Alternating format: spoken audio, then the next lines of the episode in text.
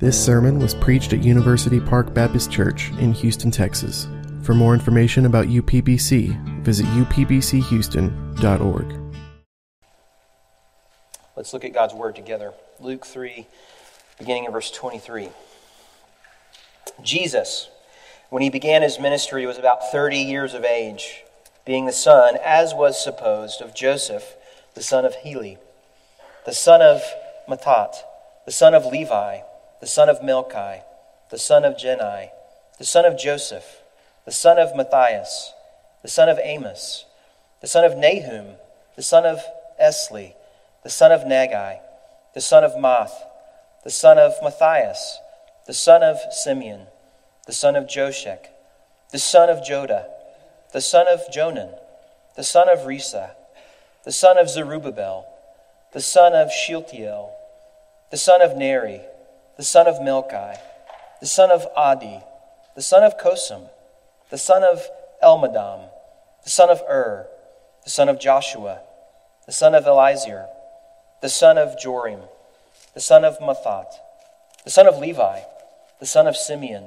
the son of Judah, the son of Joseph, the son of Jonam, the son of Eliakim, the son of Melea, the son of Menna, the son of Mattatha, the son of Nathan, the son of David, the son of Jesse, the son of Obed, the son of Boaz, the son of Selah, the son of Nahshon, the son of Amminadab, the son of Admin, the son of Arni, the son of Hezron, the son of Perez, the son of Judah, the son of Jacob, the son of Isaac, the son of Abraham, the son of Terah, the son of Nahor, the son of Serug, the son of Reu, the son of Peleg, the son of Eber, the son of Shelah, the son of Cainan, the son of Arphax, Adad, the son of Shem, the son of Noah, the son of Lamech, the son of Methuselah, the son of Enoch, the son of Jared, the son of Mahalalel,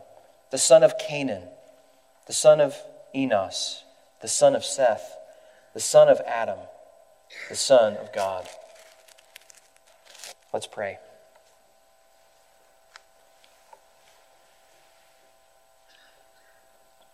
Lord, we thank you for your word. And we thank you that by the inspiration of your Holy Spirit, Luke was inclined to write these things down for us. Lord, we pray that you would shape our hearts and minds to understand and appreciate lists like this that solidify that these are not mere stories, these are real people that lived and died and that you are real and that you came to love us and die for us and that we need you.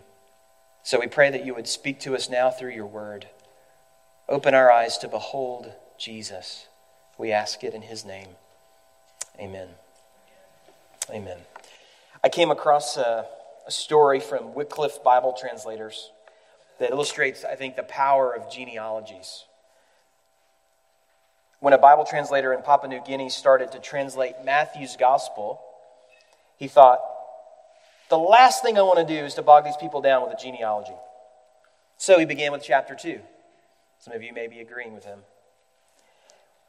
And the day came when all the other chapters were done. He called together the men who were helping him, and they decided the best way to say the word begot. So, bringing a child into the world. So and so begot so and so. And they proceeded with Matthew chapter 1. Abraham begat Isaac. Isaac begat Jacob. Jacob begat, etc. And by the time they completed about six of these begats, the translator noticed, he got the sense that the men were becoming excited. And one of them stops and says, Do you mean that these were real men? And they asked, Yes, he answered. They were real men. And the man said, Well, this is what we do they added, referring to the custom of keeping track of genealogies. We had thought that these were just white men stories. Do you really mean that Abraham was a real man? Yes, the translator said. That's what I've been telling you. We didn't know that, they said. But now we believe. That night they were gathered in the village together and they said, Listen to this. And they read the first chapter of Matthew. This chapter was the key for the belief of the entire tribe. So, there you go. I know we're inclined to skip, skim, whatever word you want to use, over genealogies. It is a list of names, as you just saw. But these lists serve as really powerful tools of confirmation of the truth of the gospel. They do testify this is not a made up story, but that these are real people. And Luke is interested in the genealogy of Jesus all the way back to the first man, to Adam himself, that you may have certainty concerning the things that you have been taught. That's Luke 1, verse 4. That you would see Jesus and who he is, that this is real. Jesus is real. He's not a demigod. He, he, he's David's son, Abraham's son. He's the son of God, and he's the son of Adam. And that makes the gospel real good news for us today. Now, Luke is still closing out kind of an extended introduction of who Jesus is as we've been working through it together. It begins with John's testimony, John the Baptist, saying that Jesus is superior to me. I would increase, I would decrease, that he would increase. He's a superior judge and savior. He brings with him a superior baptism. I baptize with water, he baptizes with the Spirit and with fire. And then Luke shows us the Father's own testimony God the Father at Jesus' baptism. The heavens open and the Spirit descends on Jesus in the form of the dove, and the Father declares, This is my beloved Son, in whom I am well pleased. And then, right after that declaration of Jesus as the Son of God, we get this genealogy. And I think that's significant to show kind of his, his human origins, his, his genealogy, the DNA evidence of who Jesus is the Son of God and the Son of Man. And the connection with Adam is, is clear, isn't it? That's the way that the genealogy ends. And he's establishing, Luke is establishing Jesus as the new representative for mankind. A federal head, a new head of mankind. And if he is our representative as fully man, that means he can fully save us. Anyone who calls out to him. So I'll state the main takeaway from this genealogy, just kind of in a poetic way. These are not my words but I think they're helpful, so uh, I'll mention this here, say it a couple times. Christ is the Son of God. He's the Son of God. He became a son of Adam that we, sons of Adam, might become sons of God. Christ, the Son of God, became a son of Adam that we, sons of Adam, might become the sons of God. We're going to see that as we think through, I hope, this, this passage and think about it together. We're not going to go line by line, I'm not going to mention every name. You'll be thankful to know that. I want to hold this genealogy up like a diamond and just kind of observe different angles and different things about it as it relates to its importance. I'm going to mention kind of three areas of importance, layers of importance that I think are related to the genealogy. If you're taking notes, there's three points. Number one, biology. Biology. So I think that's actually Luke's main interest uh, in who Jesus is, humanly speaking. And then we're going to say a few things about who we are biologically. So, biology, number one. Number two, anthropology kind of study of man, what do we learn about ourselves from this genealogy theologically? What are some theological truths that we see that we can take away from this? And then finally, number three, Christology. What do we learn about Jesus? What do we see about Jesus? What do we take away about Jesus from this list? So may the Spirit be our helper this morning as we look to God's Word. And first, let's think about it in terms of biology. Genealogies remind us what it means to be human. So we see like the basic patterns of human existence when we look at these lists.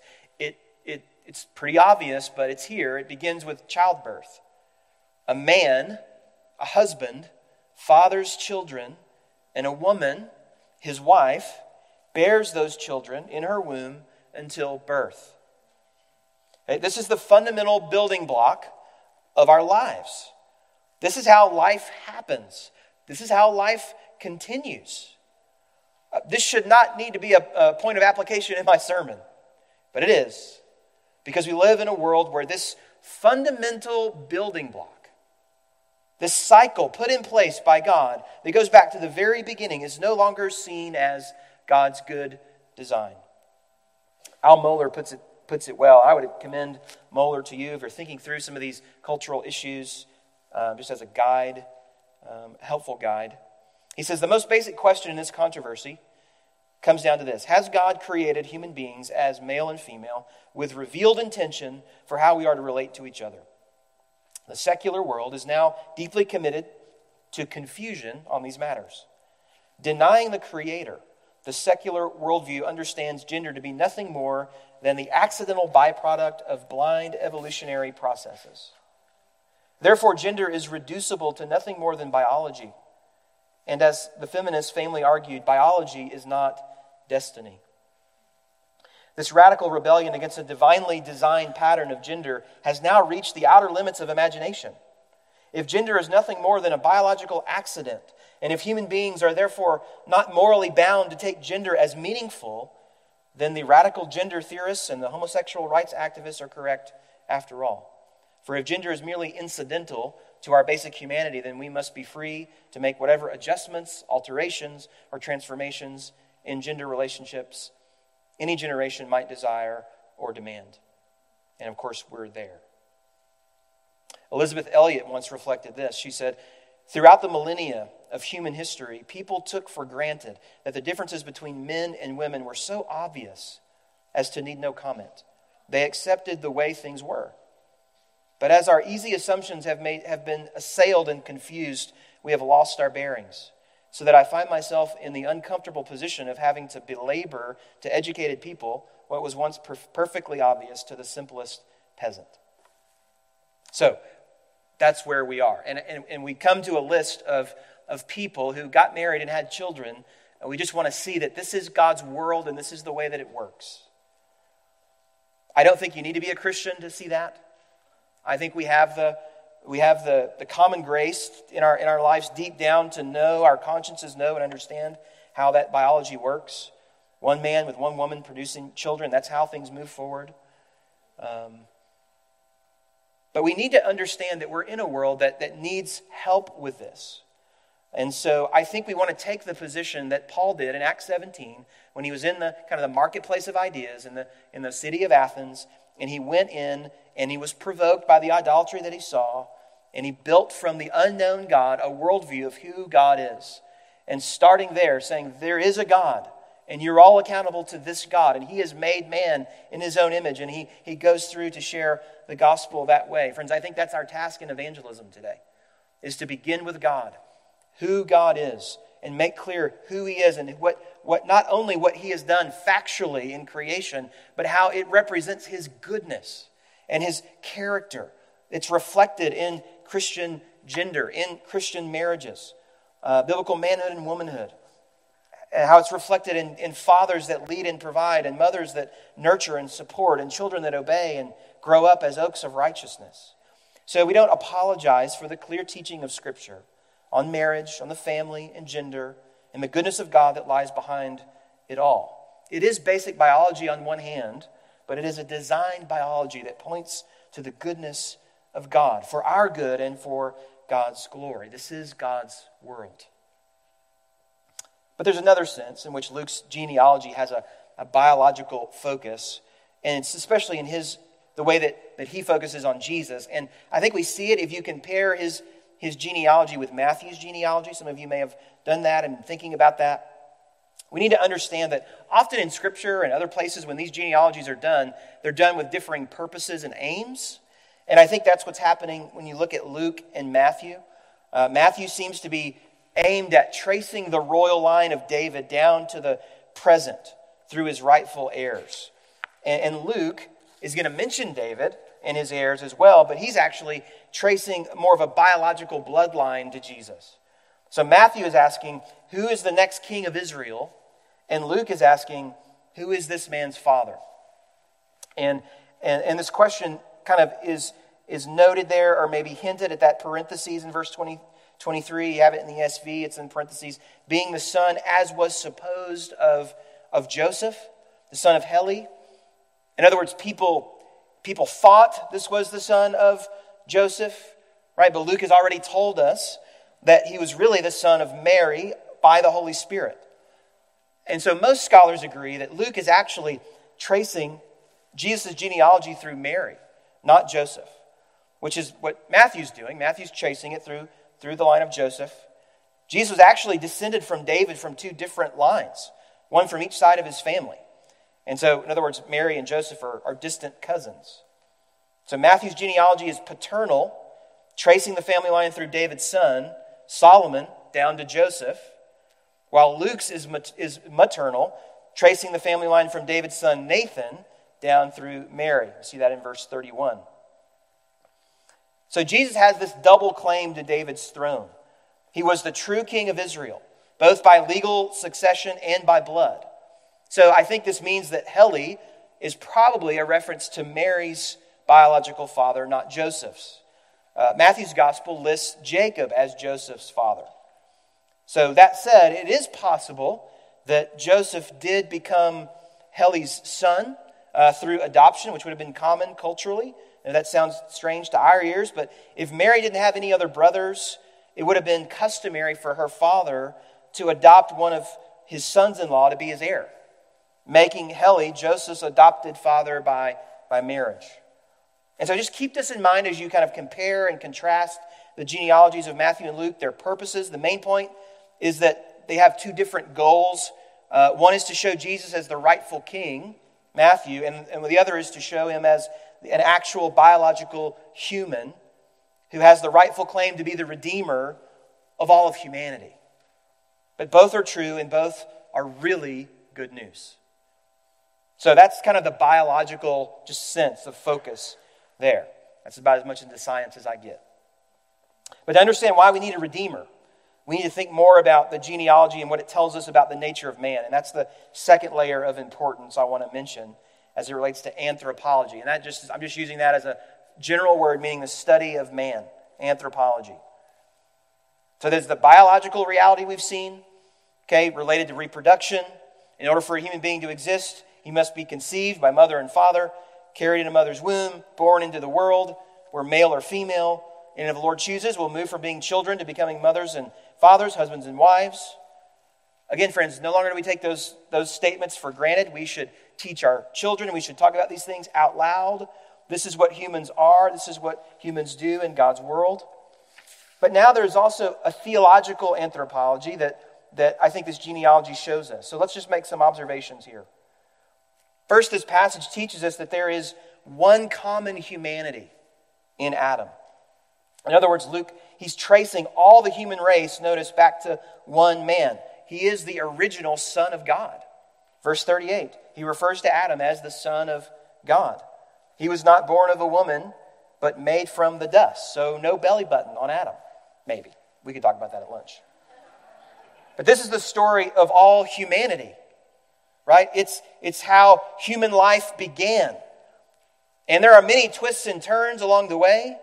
And we, we end up with many languages and peoples and skin colors and shapes and sizes and personalities with strengths and weaknesses. But we're all human, all descended from Adam. We did not evolve from animals. There's a clear distinction in creation between animals and humans. We didn't originate from ooze or accidental biological reactions. God created the heavens and the earth, and He created man in His own image, male and female. This is the worldview that the Bible gives us. So we don't have to wonder. We don't have to make something, something up from scratch. We don't have to grope in the darkness. Being made in God's image means that we reflect Him. We are, in a sense, His children, every human being. What have you thought about that? The accountability that you have to God as a human being. It's really crucial to understand if you want to know the gospel. Paul actually refers to this in Acts 17 as he's preaching in Athens. He says, We are indeed his offspring, speaking to all of us. So every single human being carries with him or her this great value or worth made in the image of God, a created masterpiece to reflect the glory of God. But the Bible teaches from the beginning, God's first son rebelled. And in him we have all turned away from our Father. Just think about that. If we all come from one man, we are, in a sense, in Adam when he sins at the fall. Adam sinned in the garden. He turned away from God's word and God's purpose and chose another way. And in doing that, he plunged all of us, All of us, all of humanity, as we were in Adam, in this to this state of alienation from God and slavery to sin, guilt before God. This is something that you have in common with every other human on the planet. So we have a common humanity and a common sin. Sometimes we might think of a genealogy as a list of family highlights. Maybe you've gone to do this in your own family tree and you've realized, I wonder who I'm related to. And you realize down the road you're actually related to somebody pretty famous. Maybe you saw some things that horrified you. I don't know. It's, it could be either way. But these heroes and bright spots, it's how we think of it. I'm sure those are, those are true, but we, we need to be reminded, even as we look on this list, in reality, this is a list of sinners, like you and like me. One day we will be on a similar list. Someone's going to ask in my family, maybe down the road, who was this? Travis Cardwell. My great, great, great grandkids, maybe. Interesting here in, in, in, Luke's list of 75 names, the majority of these names are unknown. We don't know much about them in other biblical references. A large number are only mentioned here. Only here. Largely unknown, all qualified as sinners, both with their relationship to Adam and by their actual sins. So we sin because we're sinners. And that's true for the names that we do recognize on this list, like Terah. He's Abraham's father. He was an idolater. Abraham, a lot of good things about Abraham, justified by faith. He was a pretty good liar. We, we studied Abraham's life pretty well. We know about Abraham. We know about Jacob. Jacob's name means cheater. Judah, Judah was a slave trader, friend of prostitution. David committed adultery, covered it up with murder. And then there's Adam at the very bottom of the list, the OG sinner who literally turned his back on God in the garden. And not only did they, they sin, the people on this list, they died. Every last one of them, except one. You know who? Enoch, that's right. Enoch. Genesis 5:24. Enoch walked with God and he was not, for God took him. But that's one exception. But most of these guys are not around anymore. Well, none of these guys are around anymore. Most lived only a short time on earth. Even the great Methuselah, who lived to be 969 years old, Genesis 5:27, died. So there's something tragic about this list that we're supposed to see. Each name represents a story with a lifetime of joys and sorrows, hopes and fears, cares and troubles, plans and achievements, family, and we'll never know about them. We think that is normal. It's not. It's bad. It's sad. It's terrible. Each death carries with it this pain, loss, sadness. So these, lists remind us that we'd better come to grips with Romans 6:23. The wages of sin is what? Death. The Lord told Adam and Eve, "You will surely die if you eat of the tree." And they did, and so does everyone else. This is what it means to be a human being.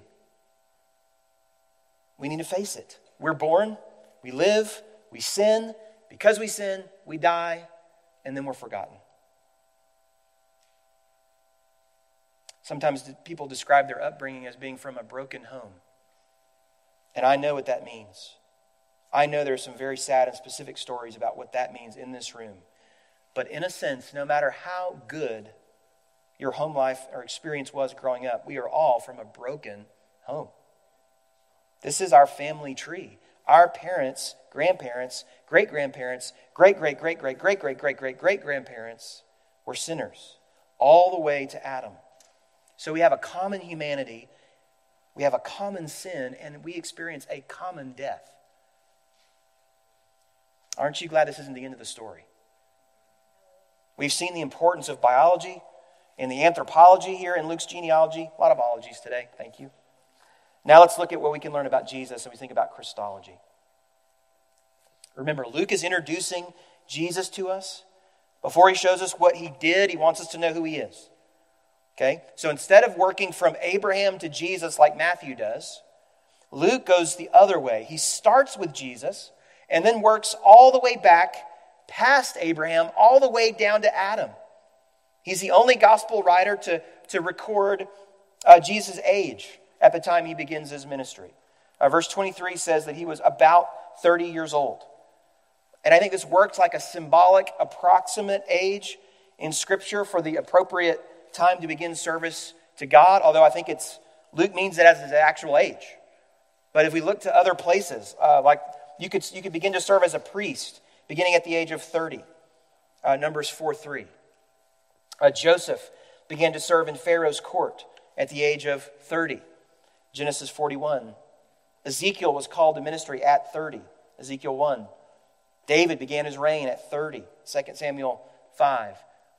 So Jesus' connection with these Old Testament figures, prophets, priests, kings, deliverers, rescuers, redeemers, that's no accident, right? He's the culmination of all those offices and, and promises of God. Those are all yes and amen in Him.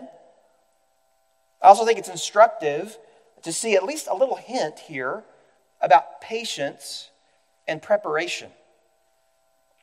He was baptized at 30. I know this is a, maybe a different situation. Baptized at 30. He began his ministry at a time of maturity and did not, although he could have, rushed in earlier, maybe as a teenager, in his 20s. Jesus had a lot to contribute in his 20s. Perhaps there's something for us here to just learn about from this example. Looking back on my life, and I don't know if your life is the same, have things gone well that you've rushed into or been patient with and, and seen God kind of confirm decisions that you've made through patience and preparation? Jesus has something to say to this about discipleship, doesn't he? About counting the cost before we build a tower.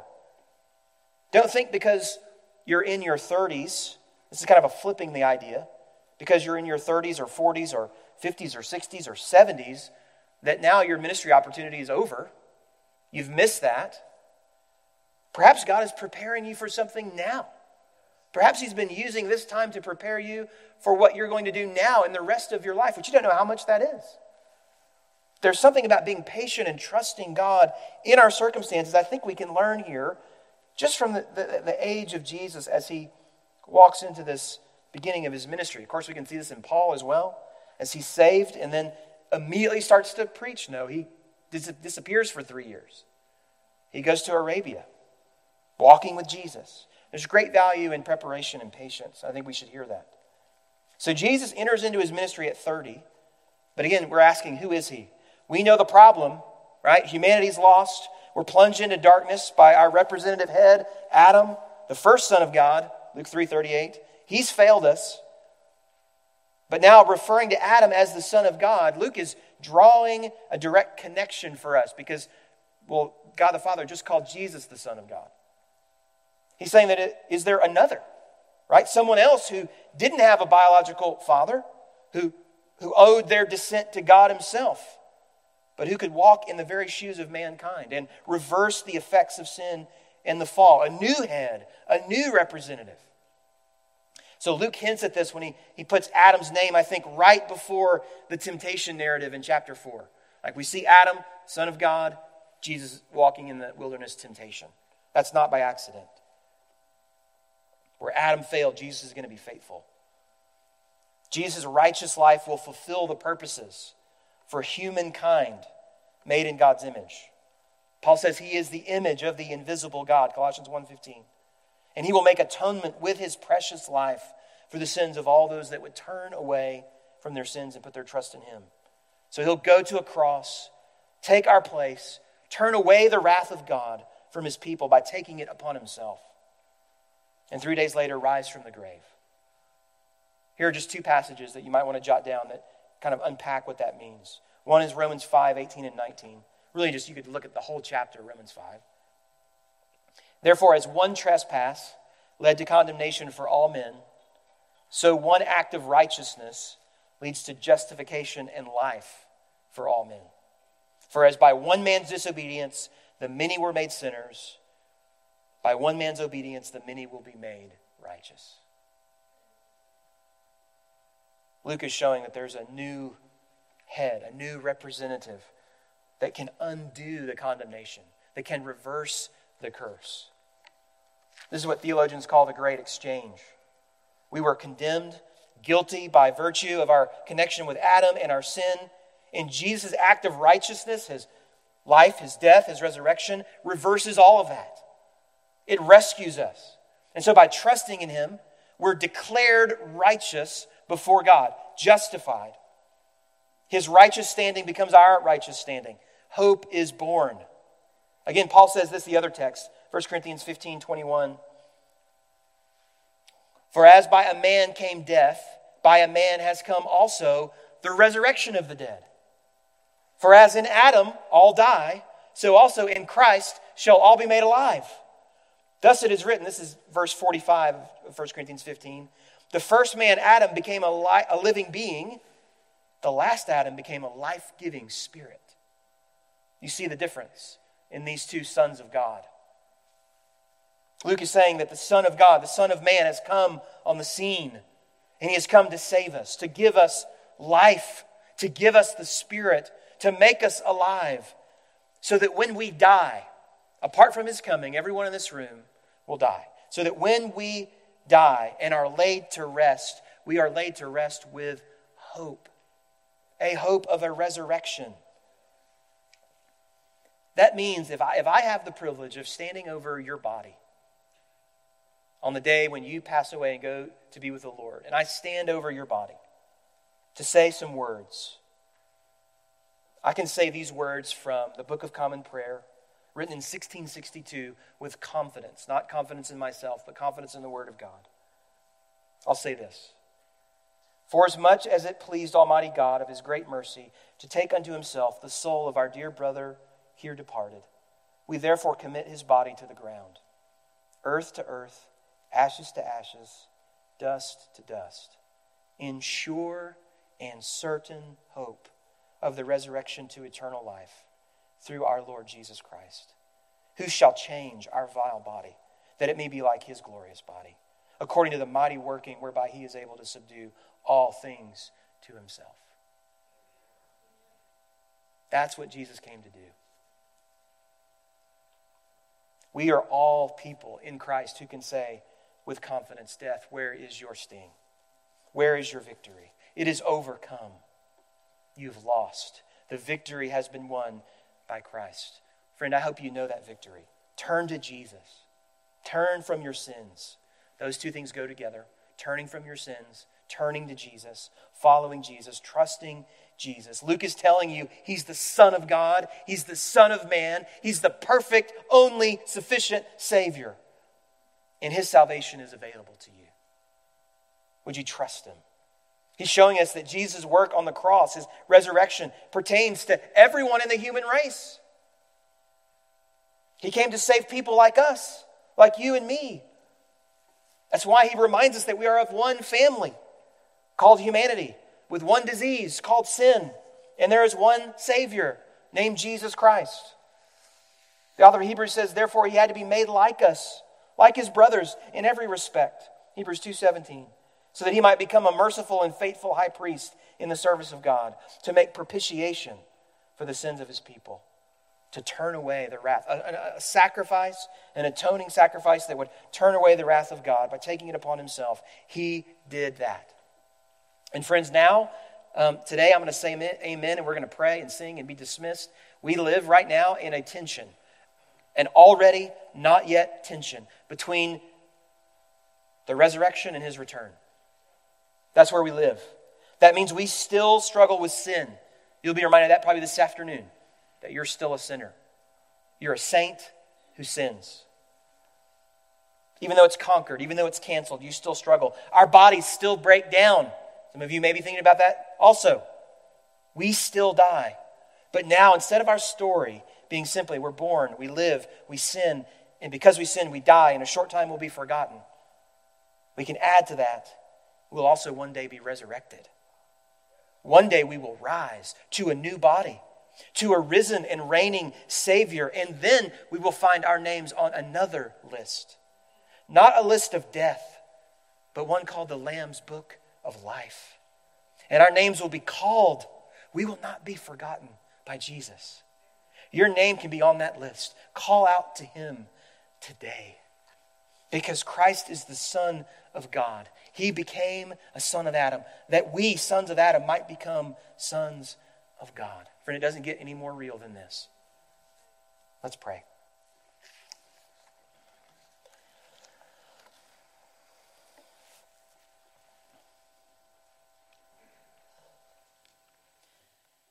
Lord, thank you that you know us so well. And you know that our faith is often fragile, full of doubt. And you've given us such wonderful help in the Holy Spirit, in your word, and other believers. Such wonderful help to strengthen us. I pray you would strengthen many in this room with your word and these wonderful truths that are the bedrock of our lives. Lord, we are leaky buckets so thank you for continuing just to fill us with truth, for pursuing us, teaching us. Lord, we're so grateful. We need you. We pray you would be exalted in our lives. Thank you for those in this church that live in ways that we know this is true. We see this all over this place. We're so grateful. Help us to live and die to the glory of Jesus. We ask it in his name. Amen.